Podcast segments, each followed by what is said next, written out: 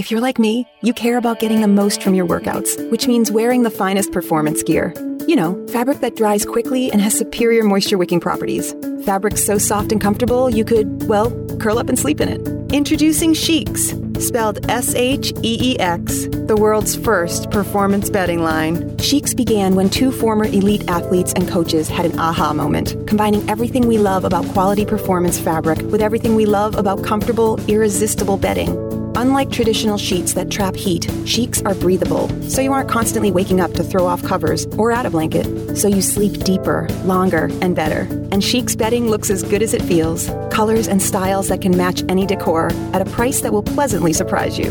And right now, you can try Sheex for 30 nights risk-free. Just go to sleepcoolnow.com. Use promo code 1212 and get $40 off any sheet set. That's sleepcoolnow.com promo code 1212. sleepcoolnow.com 1212.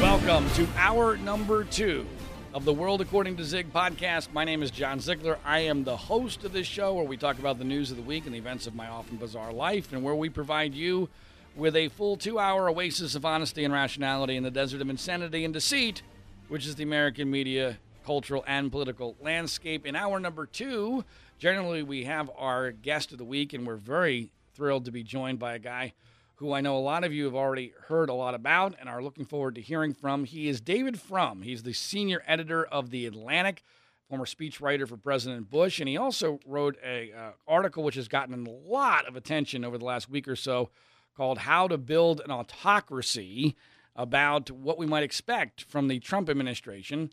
Uh, David Frum, welcome to the podcast. How are you? I'm well. What a pleasure to be here.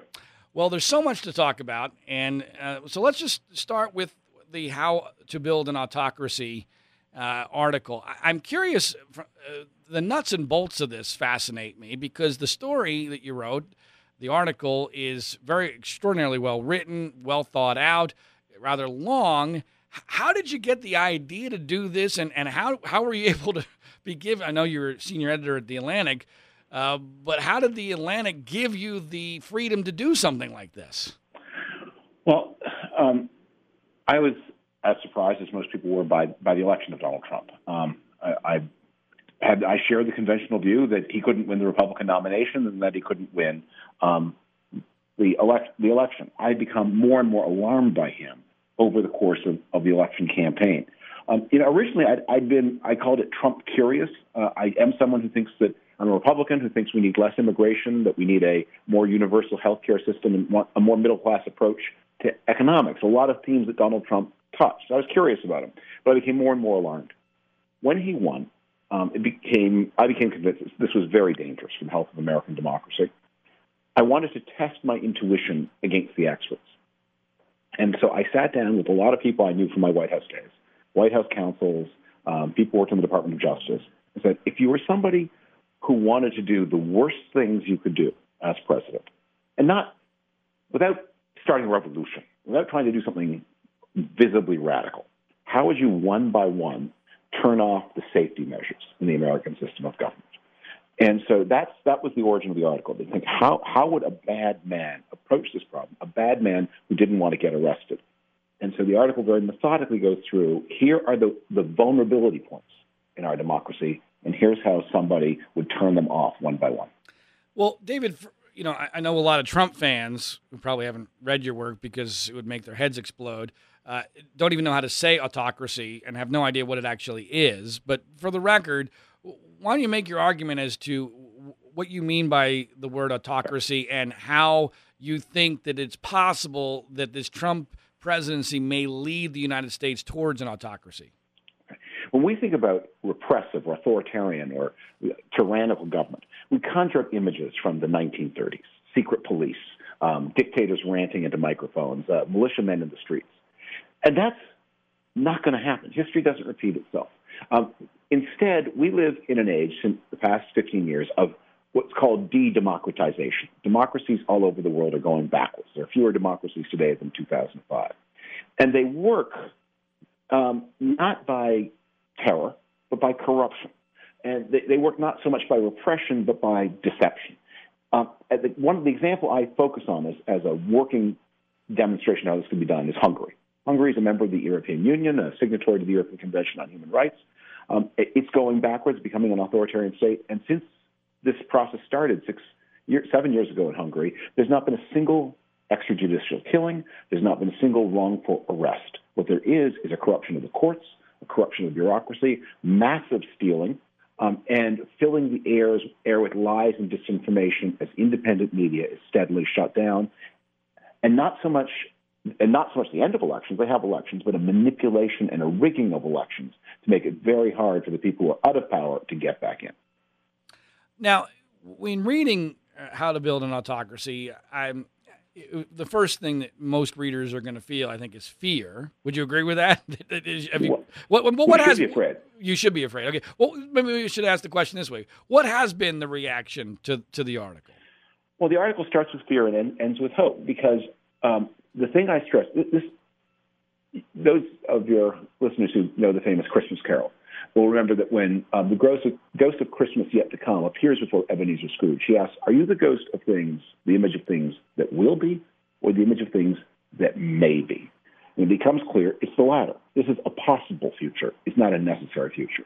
And that's the theme of my article. We have been very neglectful of our institutions in the United States. Um, we've allowed them to go into disrepair. Our alliances, too, and, and, the, and the system of American global leadership. We've neglected all of that. Um, it's vulnerable, it's creaky, and it can be damaged. But it's also possible if citizens are responsible uh, and we change some of our ways to step up and stop this. Because the elections will continue to exist, the courts will remain open. An engaged and active citizenry can prevent the worst. And that's how I end this thing by saying this is, in my opinion, the most dangerous hour in American democracy that almost any living person can remember. Not since the early days of the 1930s and the Great Depression have, have democratic institutions been in so much danger in the United States. But just for that reason, it can also be each of our finest hour if we will step up and commit to be better citizens and more responsible members, uh, more responsible consumers of information. Let me pick up on that last point you just made because you know you say we have an opportunity. Uh, it, you know this is basically an opportunity for heroism. It sounds like uh, if someone is willing to stand up to do the right thing.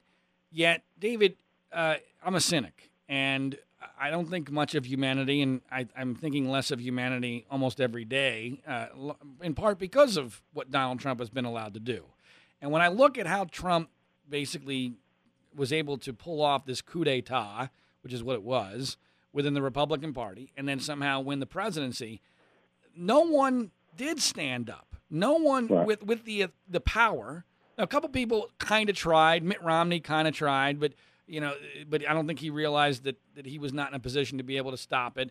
But but nobody really, nobody, no one was willing to sacrifice anything in order to stop this from happening before he got power. Why would right. anybody be willing to sacrifice anything now that he has power?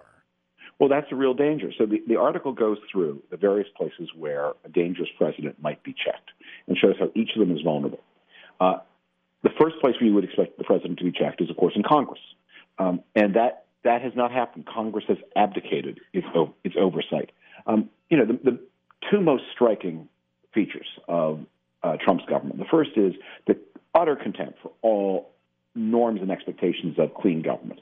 Um, it, this is the least, we've never seen a president prostitute the office of the presidency for his, his own and his family's financial advantage in the way that has happened um, since the election. And, and the second um, maybe even more alarming, is the penetration of American democracy by a hostile foreign espionage operation, um, but the Russian state security agencies. And oh, there's a lot about that that is we don't know exactly the details of, but there's no mystery as to the larger story about what happened. Um, Russian agents got hold of the emails of the Democratic National Committee, of various Democratic Party structures, and of private individuals like John Podesta. They published them through their agency, WikiLeaks, and then the Trump campaign used those uh, to its own advantage. was there any kind of coordination between the Trump campaign and the Russians? That we do not know. It's such a horrible thought. We have to believe it didn't happen.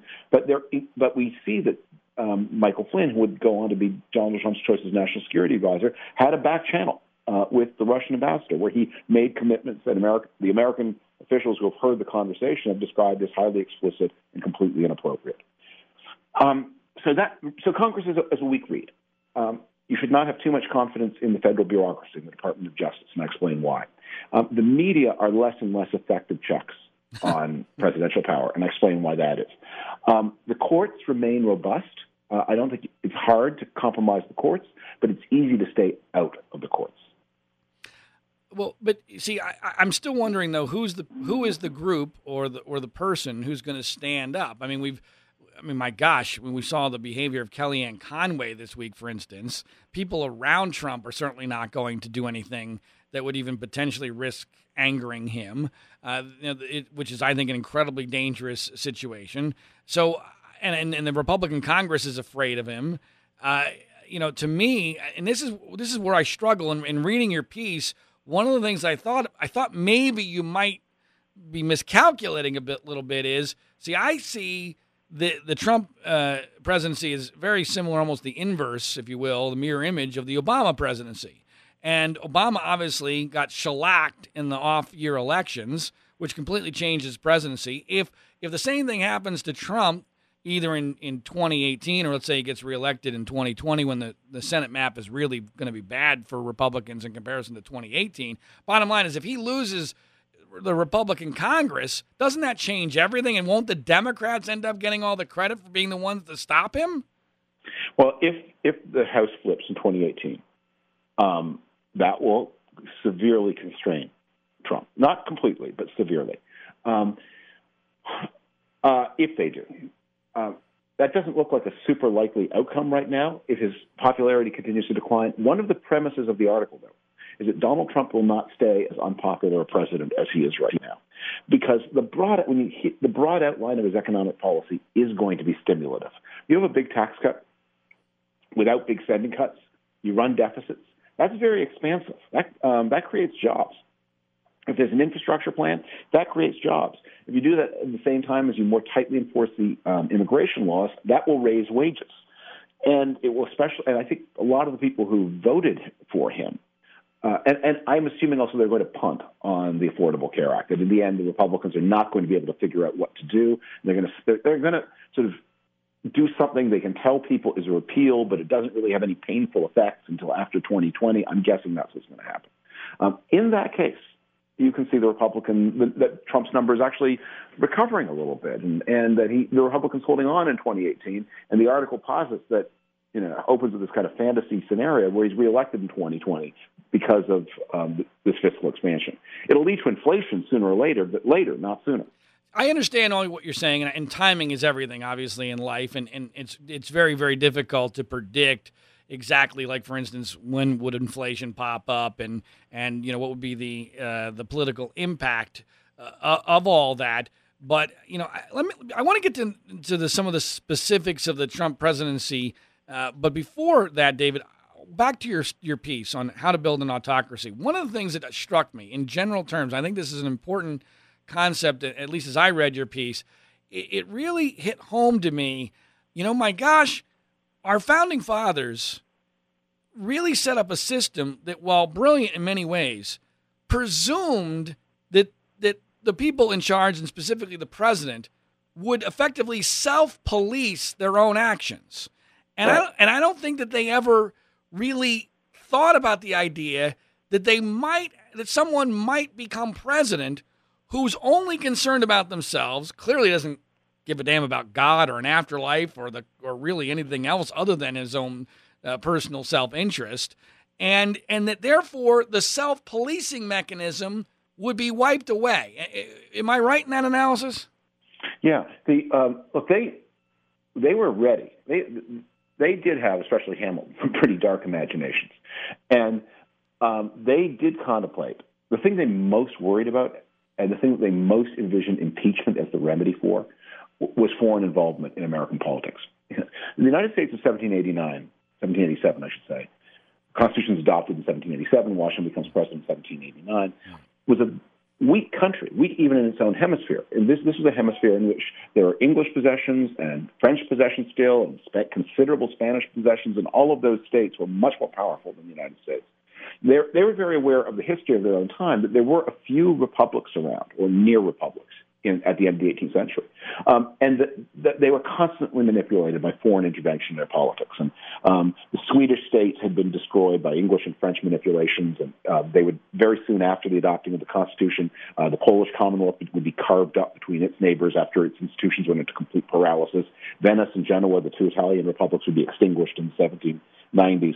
And in every case, what the prelude to it was a, hot, a more powerful monarchy nearby took advantage of the monarchy's single focus to be able to choose a faction. And so again and again, they talk about the risk that a foreign state will take advantage of Republican institutions to manipulate the election for president and install one of its creatures. Oh, come on. That would never happen, David. Come on. That would never. And that was the evil for which they designed the impeachment. Well, mechanism. thank goodness it didn't happen this time around. exactly. They worried about corruption. They worried about abuse of power, but what they were worried about above all was that Spain or France or Britain would install a creature as president. And we face a situation that they would recognize, I think. Um, and so that is dangerous. But they also, so they were not too sanguine. But what they, they left us some, um, they, they left us a lot of self policing. But in the end, and this is where I finish, it depends on us. If you are mad enough, you don't want to live with a country where Vladimir Putin gets a vote in your elections. You can do something about it. Yeah, but I just don't see that we. I, I, I personally. Well, here's what you can. Here's what you can do. Here, I have two. I have two things, two measures that I'm recommending to everybody as the measures, measures that would make a real difference.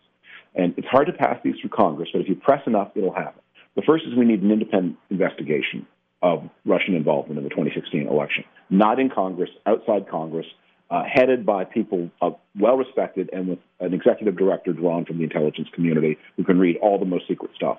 And the second thing we need is a law requiring the Secretary of the Treasury to release the income tax returns of major party candidates for president, the sitting president, and the sitting vice president. See, but and that's, by the way, quite constitutional. But David, and I couldn't agree with you more that there should be an investigation into Russian involvement in the election. And my goodness, it's just beyond belief that even without the Russian aspect, uh, that Donald Trump was never forced to release his tax returns. But but see, this is where the media, I think, needs to be blamed because the media is so impotent, and it's and and it's largely because of fragmentation. See, the media still is powerful if they all work in, in, in unison, but now we're all in our own little fragmented bubbles. And so Trump's base is completely immune and inoculated from any of this. is why he goes with the whole fake news business.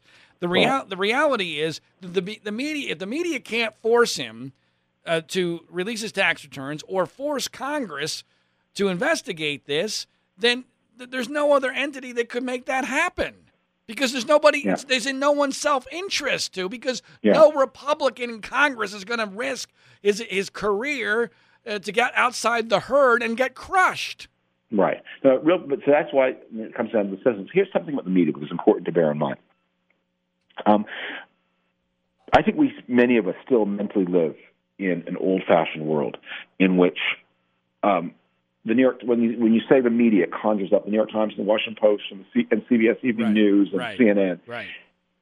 you have to start by accepting the most important media company in America is Facebook, and and the second or th- and maybe second, maybe third most important is Reddit, and maybe fourth, maybe fifth is uh, Twitter. And CNN and, and the New York Times are definitely up there. But the number one place where Americans get information from is Facebook. And Facebook does not accept that it's a media company. It doesn't accept any responsibility uh, for what it effectively publishes. And then the the other most, and the most important television network in the country, Fox, has a business model that rests on actively providing deceptive, untrue information to its audience. People watch Fox in order to be lied to, and the people at Fox know that. Um, and they have, again, a very, I think, parasitic business model. They ultimately destroy their own customer base, but it takes long enough that you can make a lot of money in the short term. Well, uh, we agree on a lot about the, the news media, but um, uh, but I want to ask you about some specifics. I know our time is somewhat limited with, with you, David, and I appreciate you, you doing this. But let's talk about, for instance, you've referenced a couple times Russia. And I think you and I are, are, pretty much in agreement here that this is, you know, obviously we both want an investigation of what really happened. I'm of the belief, especially after CNN's report on Friday, that there is something to this Ro- Russian dossier, the, the, the 35 pages that, that BuzzFeed published. I don't know if all of it's true, but I think that there is an enormous amount of evidence, both um, direct as well as circumstantial, and specifically the way that Trump and his people have responded to all this, that indicates that Russia does have compromising information on Donald Trump, or at least that Trump believes that they do. Does David Frum believe that Russia has compromising information on our president? I, I don't know. I don't think that question is the, my top of mind question because look, the question of why is Donald Trump doing what he's doing is interesting and important, but not dispositive. it's very possible. That my friends who are the closest students of Russia I know hypothesize Donald Trump may just sincerely admire Vladimir Putin. Vladimir Putin is one of the top three, four, five, eight, ten richest men in the world, and Donald Trump isn't. And that's and, and Putin sits on top of an economy the size of Italy's. Imagine how rich you could be as a corrupt leader of the United States. And uh, Putin doesn't have to put up with neg- with criticism if he doesn't want to. Um, you know, his girlfriends don't come into public view. Uh, he can do what you know if he wants to grab women in whichever way he wants. They're only too honored, and anyway, no one can do anything about it. It's perfect. Uh, that may be the reason. It doesn't matter why. What matters is what. And here's what we can see um, Donald Trump is bringing American policy into alignment with Russia in dangerous ways. He's already called into question um, whether we will honor our commitment to our NATO allies. Once you say that, as he said during the campaign, I don't know whether I would do it or not, you, no one can ever forget that information. Uh, everyone has to take into account the President of the United States may not honor NATO guarantee. Uh, he's already attacking the trade system on which NATO depends. Is a security alliance built on top of a larger Western trading system. Uh, Donald Trump keeps conforming to Russian foreign policy on issues from Crimea to Syria to the war in mainland Ukraine, which is going on right now. More than 10,000 people killed, hundreds of thousands of people displaced, and Russia and Russia and the Trump people believe insane and absurd Russian claims like that Poland, our NATO ally, is uh, in a very in a democratic country, troubled in some ways, is invading Belarus or sending forces into Belarus, complete, which is a Russian protectorate and an authoritarian state. That's a complete delusion, and you only see it in Russian neo-Nazi websites. But the Trump people take it seriously, so we can see the pattern of what is going on here. Now, is it because they're blackmailing him? Because they're bribing him? Because he sincerely admires Putin? Because Steve Bannon thinks that um, we need to make America Nazi again. I, I don't know. I, I assume we'll find out. But in the meantime, I, the, there's a great line that somebody has in a novel somewhere. Uh, he describes a city of many secrets but no mysteries. And that's what we're living in now. There are many secrets here, but there's no mystery. Well, with regard to the whole Russian issue, of course, there's there's Mike Flynn, and you know, to me, the Washington Post story with nine different sources, which is just amazing, as you know, uh, yeah. would would have led to his immediate firing or resignation in any prior administration. I mean, right. I mean, do you do you, do you agree, David, Frum that uh, your former boss, President Bush, would have fired Mike Flynn or or demanded his resignation based upon the Washington Post story? I think you'd have had him arrested. You think you would have had him arrested? Yeah. Tell me, tell me about that. Tell me why. Well, look, look um, okay, maybe exaggerated. The president can't have people arrested. Uh, but look, this is not this is not a story with Michael Flynn. So here's what Flynn did. Um, the Russians intervened in the election to um, help Flynn elect Flynn's boss, and that's why Flynn has his present job. President Obama, um, who doesn't act during the election, but after the election imposes some sanctions on Russia, and the Russians now have to consider what will they do about it. Flynn gets on the phone with the Russians, with the Russian ambassador in Washington, says, please don't react harshly to this because that will complicate the task of bringing about good relations when we come into power. And let me assure you that we will undo Obama's sanctions as rapidly as possible. So just stay calm. Um, when word of this con- when it becomes apparent, when word of this conversation leaks out, Flynn says, Flynn says, I only talked to the Russian ambassador about the date of a possible um, Trump-Putin meeting, and he gets the vice president to go on television right. and repeat that lie. Right. The Washington Post story has nine officials saying, um, actually, we were eavesdropping on the Russian ambassador. Flynn, Flynn thought he had a secure line, but we had hacked the Russian ambassador's phone. Um, we've got tapes. We've got a transcript, which presumably means they have a tape. Um, and uh, that's not what they talked about. They talked about lifting the sanctions, and they said, and Flynn's words, and this is the phrase I believe from the Washington Post story, were highly explicit and completely inappropriate, or maybe it's just said inappropriate. Now, this is not a, uh, a Logan Act problem. This is not somebody being indiscreet. This is somebody working with a foreign government to manipulate an American election and giving them their reward for successful manipulation after the fact. Why doesn't Donald Trump go up in smoke? Well, why do we assume that Flynn was freelancing?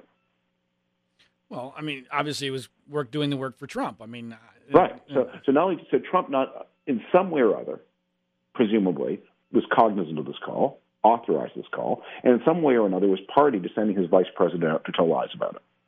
So it's not really a Flynn story; it's a Trump story. And it's it's not about somebody freelancing and doing foreign policy. You know, there's a, people talk about the Logan Act. I mean, that's just that's always silly because we never enforce the Logan Act. When when you read the Logan Act, it's ridiculous. Um, and not nobody on earth would have a problem if the incoming national security advisor was between election day and inauguration day talk, talking to his you know British or German or Australian or Canadian counterparts, saying, "Here's where we're going. I'm just giving you know giving you a heads up on what our plans are." Nobody would object to that. Well, David, you make a really interesting point, and it's one that can't be proven, but I think it's still worth pointing out that to do this logically, to think about this logically, you either had to presume that Flynn is a lunatic, which he might be, and he decided to lie to Pence on his own, or or more logically, to which, which way seems to be the way you're implying it went down, Trump told him to lie to Pence, and if that's what happened holy cow, right? I mean, yeah. Yeah. I mean, because that goes really deep, really deep. I, I don't honestly know which it is. Neither scenario is any good, but I think it's just as likely yeah. that, that Trump told him because otherwise, I mean, he's not even officially in his job yet. You don't go lying to Pence unless you got uh, approval from the boss, right? Right. Yeah, I, I. It's also possible though. The way these things happen is the boss doesn't say, um, "Please lie to this person." What he says is, um, I want you to talk to, uh, you know, just give the Russians this assurance.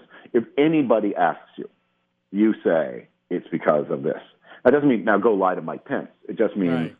anybody. And he, Mike, Mike Pence happens to, and then he does not protect. And then when Trump finds out about this, he doesn't care enough to protect Mike Pence. Right. But Right.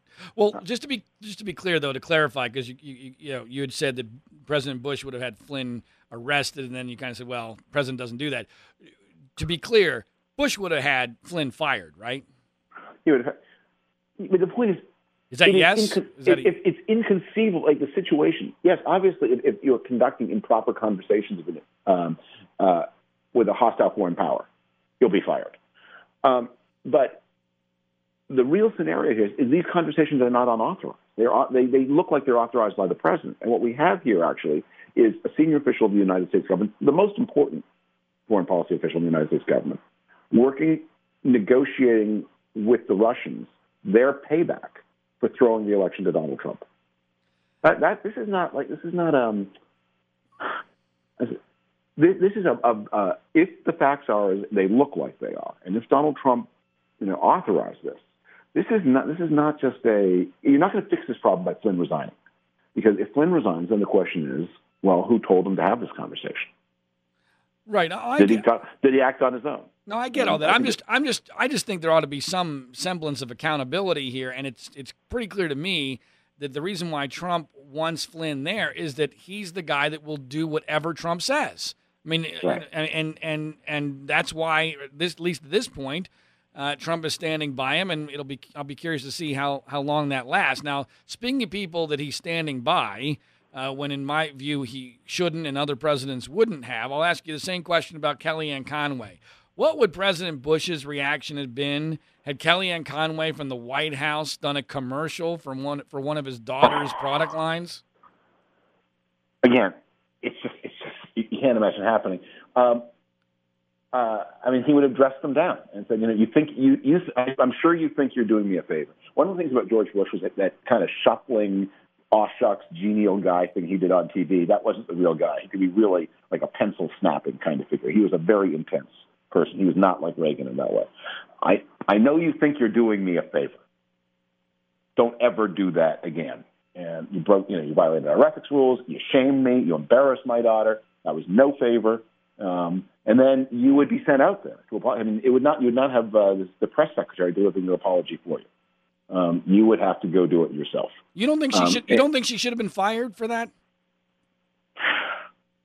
Again, you know, again, if it were a one-time slip-up, no, I don't. Um, I, I, think you go out and uh, let me put this way: if, if Donald Trump were not Donald Trump, and if Kellyanne Conway had just been an overzealous aide, some sucking up to the boss by trying to ingratiate herself with her family, I think she, uh, and if she was someone who was generally doing good work for the public, then you send them out to do the, you know, Japanese, you know, self-abasement of, um, you know, I, I really apologize and I've been disciplined, I'm counseled, disciplined, um, you know, and I've, I've been, you know, I've been docked a week's pay, that, that kind of thing. Um, but that, that's not what happened here. I mean, Trump is every day using the, the office of the presidency. I mean, he's promoting, he's using the visit the Japanese uh, prime minister to uh, promote Mar-a-Lago as a vacation resort. That if you pay $200,000 in initiation fee and the monthly membership, you too can um, have a few private words with the President of the United States.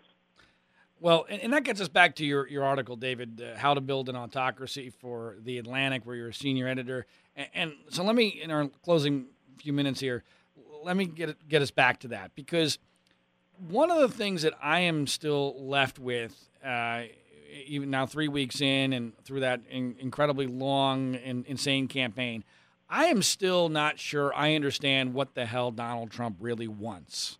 And and part of my hope, and since your article ended with hope, part of my hope here is that we're really just dealing with a pathetic dunce who just wants to be loved as opposed to a guy who wants to be a tyrannical ruler and institute an autocracy in America. Uh, what is your view of what the heck Donald Trump really wants here? He wants to be the richest man on earth. Um, and he doesn't care what rules, norms, or even laws he has to break in order to do it. Um, he is somebody who, although he is thought of by many people as one of the richest men in the United States, even if we believe he is he doesn't have any debts and only has the assets that he claims. He still isn't one of the richest people in the United States, and he may have a lot of debts. Um, and he may have a lot of debts to some pretty unsavory people. Uh, we don't we don't know that because we don't have access to his tax returns. Um, but this is his opportunity to get seriously rich, kleptocratically rich, post-Soviet rich, and he is determined to take it. But both by doing small petty things like chiseling the government, uh, um, you know, by charging the secret, you know, staying at Mar-a-Lago and making the Secret Service pay to be there, uh, making the military pay for space in Trump Tower, you know, chisel here, chisel there, but also the, the big things. Um, and I recommend to everybody that they read the story. I think I appeared on about the 17th of November in the New York Times about how major Chinese state interests are wooing um, the family of Jared Kushner and Ivanka Trump. Uh, Jared Kushner bet his entire family fortune on a New York City office building, 666 Fifth Avenue. Yes, that's really the number.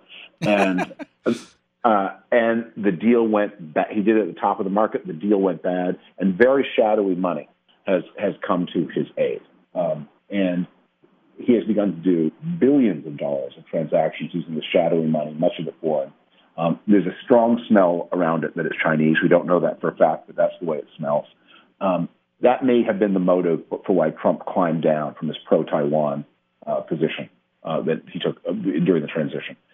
And th- th- this is this this is the project to get rich on a scale that no American politician has ever been rich before. David, I, have been uh, so surprised by a lot over the last uh, year and a half, including uh, Trump's eventual general election win. I actually thought fairly early on, even before votes in the primary started, that he had a very good chance to win the uh, the primary because of the the fragmented nature of uh, the contest, 17 different uh, candidates, and where I saw the conservative media industrial complex going. And how willing I knew how willing they would be to sell out for ratings because their business model is broken. So that part didn't surprise me.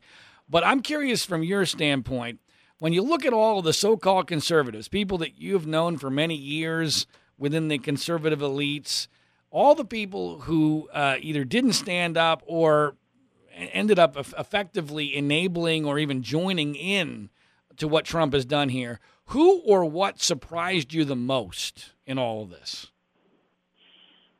Hmm. Um, you know, there are people who have surprised me on on the good side. Um, I, I, you know, I'm not going to use names because when I say surprise, then that suggests that I, I didn't. But I, there are many people um, who I have been impressed by. Really? stood up and spoken out. Like who? Um, you know, uh, my former White House colleague uh, Michael Gerson, um, okay. chief speechwriter to President Bush. Uh, Pete Wehner, another um, uh, White House colleague. Um, one of the most um, forceful uh, commentary magazine, which is a magazine that depends on reader support, um, knowing that its uh, readers are often probably moving in a pro-Trump direction. They they have stood up and, and been counted. Um, Bill Kristol, I think, has um, really been a powerful voice, sure. and there are people who, who have stood up. Um, there are people who have behaved shamefully who don't surprise me at all. I, I'm not surprised that Sean Hannity would be the mo- do the most cringing, abject, and sexually prostituted thing. Um, I'm not. I'm not. I, the idea that um, you know, if somebody said to me three years ago, um, do you think uh, Sean Hannity would ever mouth Russian propaganda on Fox? So, well, didn't Rupert Murdoch want him to? Then, then yeah, I think he would. right. right. do, I, do I think? I don't think he literally eat a live baby on Fox, but. he might. But you know, he you might. know, he'd want he'd want it focus groups. Um, well, well, it depends on what Trump said. If Trump told him to yeah. do it, he probably would. Yeah. Uh, yeah. But well, since you've mentioned a couple people from Bush world, what would your general uh, synopsis be of the state of Trump world's reaction to what they're seeing? I know how much the, the Bush family has revered the office of the presidency. What is your sense of, of what Bush world is thinking and feeling as they see what's actually transpiring here? Um, the working politicians who despise Trump, which would include um, Bush world, which would include John McCain, which would look Lindsey Graham, uh, understand that right now, all you do as a politician, if you get a Republican politician, if you get into a fight with Trump, is you get dead. Um, they are not going to be. They are not going to be the people who start this movement, but they are standing by, ready to be the people who finish it. Uh, and so, you know, John McCain would, would be saying, "Look, I need three or four other Republican senators to stand up with me. Um, when those people are here, we can we can do this thing. We can't stand up an independent commission without a vote, vote in the House, and the vote in the House won't happen um, unless enough Republicans are putting pressure on members of the House of Representatives. And I don't want to be a martyr. A lot of people say I don't want to be a martyr, and certainly that's the Bush family view. They don't want to be martyrs. But there are resources distributed through the American political system that can be counted upon if you and I stand up. It starts with us, though. This starts with us. Trump was something the Republican base did to the Republican Party elite, and the way it's going to be undone is by um, people like us challenging our friends in the Republican world to say, "Do you believe in markets? Do you believe in honest government? You know, uh, you can." You know, of course you support your party, but th- you don't want to live in Mexico. I mean, this, this guy who's going to be the most ex- anti-Mexican president ever is actually the guy who's making us more like Mexico. I want cops who don't take bribes. I want judges who are honest. Um, I, I want public officials who live on their salaries. And uh, and Donald Trump wants the opposite of all of those things. But, but, David, here's my cynicism again. See, I think that you people like you and me are effectively like parents with a um, like an 18 to maybe 22 year old kid who's on drugs, and we're telling mm-hmm. them that this is bad for them, and all they're doing is feeling great because they're on the drugs. And it's not until they hit rock bottom, and even then, they're probably going to blame us for not having made sure they stayed off the drugs. Uh, yeah. So that's not. I don't see how we win that argument. We're we're the the no fun guys. I mean, this is uh, this is this is fun for these people. Change, political change doesn't come about because you convince the most hardcore people with the opposite point of view. It comes about by one by one by one detaching people who are softly committed. okay, David. See, I'm going to disagree with you on that. I think Trump has changed that. That that is absolutely the way it's been pre-Trump. But Trump, I think, has either by luck or by somebody's genius, whether it was Bannon or somebody else, I don't know. They're going to govern by base and by by knowing that they have a effectively become a suicide bomber to every republican knowing that they can pull that device and blow them up at any moment by taking away 30 40% of their base and, uh, yeah. Uh, so so i'm not sure i don't agree with that well here's if this change comes and it may you may be right your dark view may well be right um, and then the that's the view of the first two thirds of my article that may be the future and then, you know, uh, then we all go down stridings. I mean, I, I met lots of intellectuals and brave people in Hungary who, you know, even seven years in, have not been able to save their country. Um, and maybe that will be true here. Um, and if it goes, I mean, God help us, because there goes the whole, you know, Western world. But if if it works out, the, the way it will work out is um, that there'll be a lot of the, the, the people who voted for Mitt Romney enthusiastically in 2012 and who voted for Trump reluctantly in 2016. Those are the people who change view, and they decide, you know what, he just did one one thing too many for me, um, and they they soften. And as they soften, some of the Republicans from some of the you know more uh, marginal seats begin to soften. And as the House softens, there are opportunities for independent-minded senators, of whom there are many, not only McCain and Lindsey Graham, but like Rob Portman, um, to stand up and say, we need to investigate. This is a great power. We don't do not want to be a Russian satellite, and we don't want to have the Russians install their tool as our president. Well, I hope you're right, uh, David. Um, you know, it's been often said that, that no one ever got broke uh, underestimating the intelligence of the American people. I, I think similarly, it's very dangerous to overestimate the courage of American leaders in, in politics or, or media because hmm. uh, I've seen nothing but cowardice uh, in this whole situation. And, and by the way, in other uh, situations that I've been involved with in both the political realm and outside the political realm, I think courage is dead. I, I, I just don't think it exists anymore. And um, there are a lot of reasons for that, but I, it's very rare for anyone to do anything that's not in their own self interest anymore. And unfortunately, right. and unfortunately, our system is set up to you know one of the safeguards is that it was presumed that there would be good people of conscience to stand up and do things not in their self-interest. But they don't exist and if they do exist they're not in power. And and so that's that's really the reason why i'm i'm more pessimistic than you are. But i look i hope you're right. Um, and uh, last question this is this is off the wall um, but i am curious as a as a conservative intellectual as you are for the atlantic you have a remarkably large Twitter following. Which Twitter is not a, Twitter is not exact not really a place for conservative intellectuals. I mean, uh, I'm, how did how did that happen? I'm very curious about that. I think it's all my tweets recommending books about military history that have done it. really? I, I, make a lot of jokes. What can I say? I make a lot of jokes. Um, but I also, um, you know, I, don't I don't know I, I, I don't know why it works. I mean, but I have been um, I make a lot of jokes on Twitter, but I also take a lot I, I take a lot I, I like the medium. I like the the idea that you um, compress your thoughts into the 140 carats and you try to say something clever and incisive. And um, you know, as a, when I was in high school, I studied Latin, and the, the Latinists are always trying to because they had to chisel into rock their main points. They they, they are very sparing about their words. And so I'm trying. I've learned from this medium how to be very sparing of my characters. Well, you, you do have a great Twitter feed, but I'm still amazed that uh, that many people, you know, again, not exactly the the medium that's uh, particularly friendly to conservative intellectuals. But I'm glad you've been able to make it work. And if you want to follow David, do so at David Frum. uh, on Twitter. David, uh, senior editor of the Atlantic and the writer of a piece that you got to check out, "How to Build an Autocracy." Thanks so much for your time, and we hope to talk to you again soon. Thanks for your hospitality. Bye bye. Thanks, David.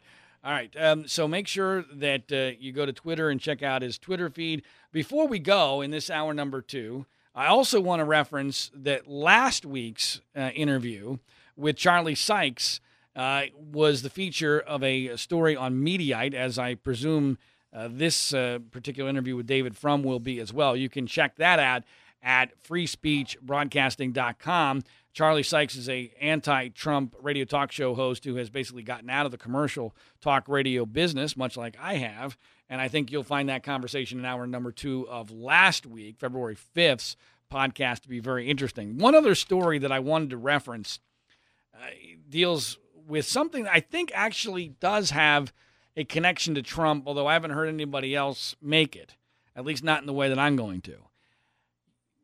Yale University, esteemed Yale University, announced this weekend that they were renaming Calhoun College because the person it was originally named for, John Calhoun, was a ardent slavery advocate.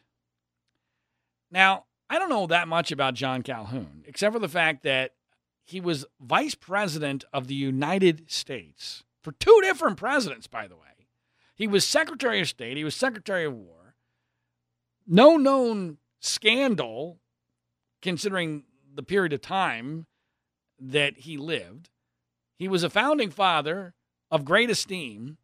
And yes, he was pro slavery. But guess what? Um, almost everybody in leadership in that era was pro slavery. Yale had previously looked at this issue because, you know, liberals have nothing better to do than to protest the names on a building or the name of a school and make themselves feel better because, you know, someone who's been dead for a couple hundred years uh, all of a sudden gets uh, their history wiped away uh, because they were pro slavery during a completely different era. But they then changed their mind after further protests. Well, I have no inside knowledge here at all, but I think part of, at least subconsciously, why they changed their mind now was because of Trump's election. And this is a classic example of how oftentimes what we think is going to be the result of something is the opposite of what ends up happening. You know, Trump, part of his election was, a, I believe, as a condemnation of political correctness. And that, by the way, that's one of the things that I was most looking forward to with regard to a Trump presidency. No more of this PC bullshit. Because this is what this is. This is PC bullshit. And we're seeing it more and more. My own alma mater, Georgetown University, did something incredibly similar. They wiped the names off of two buildings of the two guys who saved the university from certain economic peril because they had the audacity to sell slaves that were owned by the university. Well, the reality is that I think liberal academia is feeling castrated. They're feeling impotent. They're feeling powerless. So now what do they do?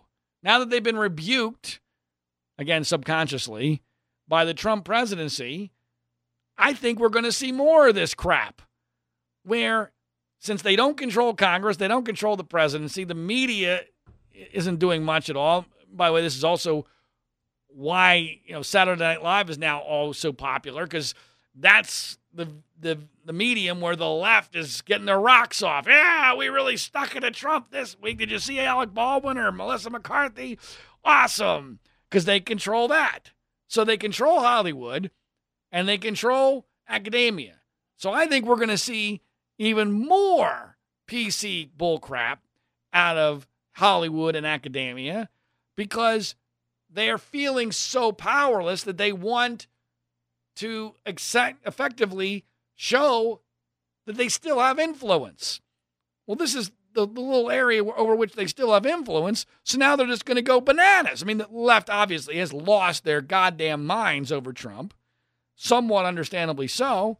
So now, in any area where they can still impact events, that's what they're going to do. So now they, they can't do anything for real so now we're going to do this bullshit, like changing the name off of Calhoun College for a guy who, by the way, if you do this, see, this is the other part of the problem to me. Not only is it PC, not only is it at least a subconscious reaction to Trump, and but it's it's the ultimate slippery slope problem. Because once you've done it to a guy like John Calhoun, then where do you stop? I don't see philosophically what's the difference between John Calhoun and Thomas Jefferson. other than I guess Thomas Jefferson liked slaves enough to impregnate one. Apparently, I mean, is that is that the difference? If you if you if you had sex with a slave, that gets you off the hook. Or I guess if you're famous enough to have, like ha- Alexander Hamilton is, if you had a, a hit Broadway show name for you, then you get saved too. So if Calhoun, if someone had just made a hit Broadway show about John Calhoun, Yale wouldn't have dared changed the name of Calhoun College. Of course, the, you know, obviously since it would be a Broadway show, it would be left leaning anyway, but that's what Hamilton is. And Hamilton, I mean, I'm, this is, you think I'm making this up or being facetious or, or just trying to be funny? Hamilton got saved from the from the our money purely because of the Broadway musical. Without the Broadway musical, Hamilton would have been gone. To me, I don't know where this ends. And this is an, an injustice in and of its own. Because, see, Tim, I just don't think that we can evaluate someone all these years later based upon their support of something that happened to be legal at the time, which was slavery. There are all sorts of bad, wrong beliefs that lots of very prominent people had. That doesn't mean that we wipe them away from history or we discredit them for all time.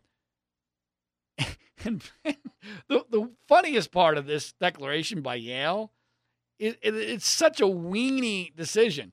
Officially, this is the way I interpret it. Officially, the name for Calhoun College has been changed, but they're not dissuading people from still referring to it as Calhoun College if they feel like it. So if you still, so we don't want and that's that's my it's not a, a far fetched interpretation, by the way. Go read it for yourself.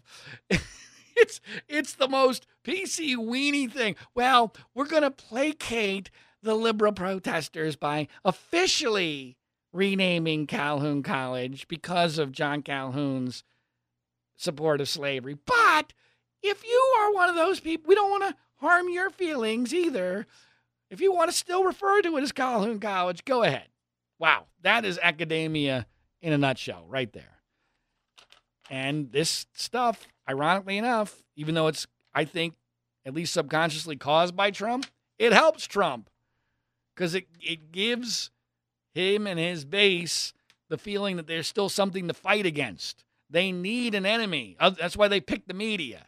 You know, the media still left, Hollywood still left, academia still left, and PC and so that's where they're going to focus their attention. But this, you know, it didn't get that much attention, but I think this was an important situation. Even though Yale's a private college, uh, I, I think these things have a tendency to seep in to our consciousness, and I think they end up uh, influencing policy. And I think in the long run, we're going to start to see some really big names get shot down uh, when it comes to statues uh, we've obviously seen it with regard to the Civil War already.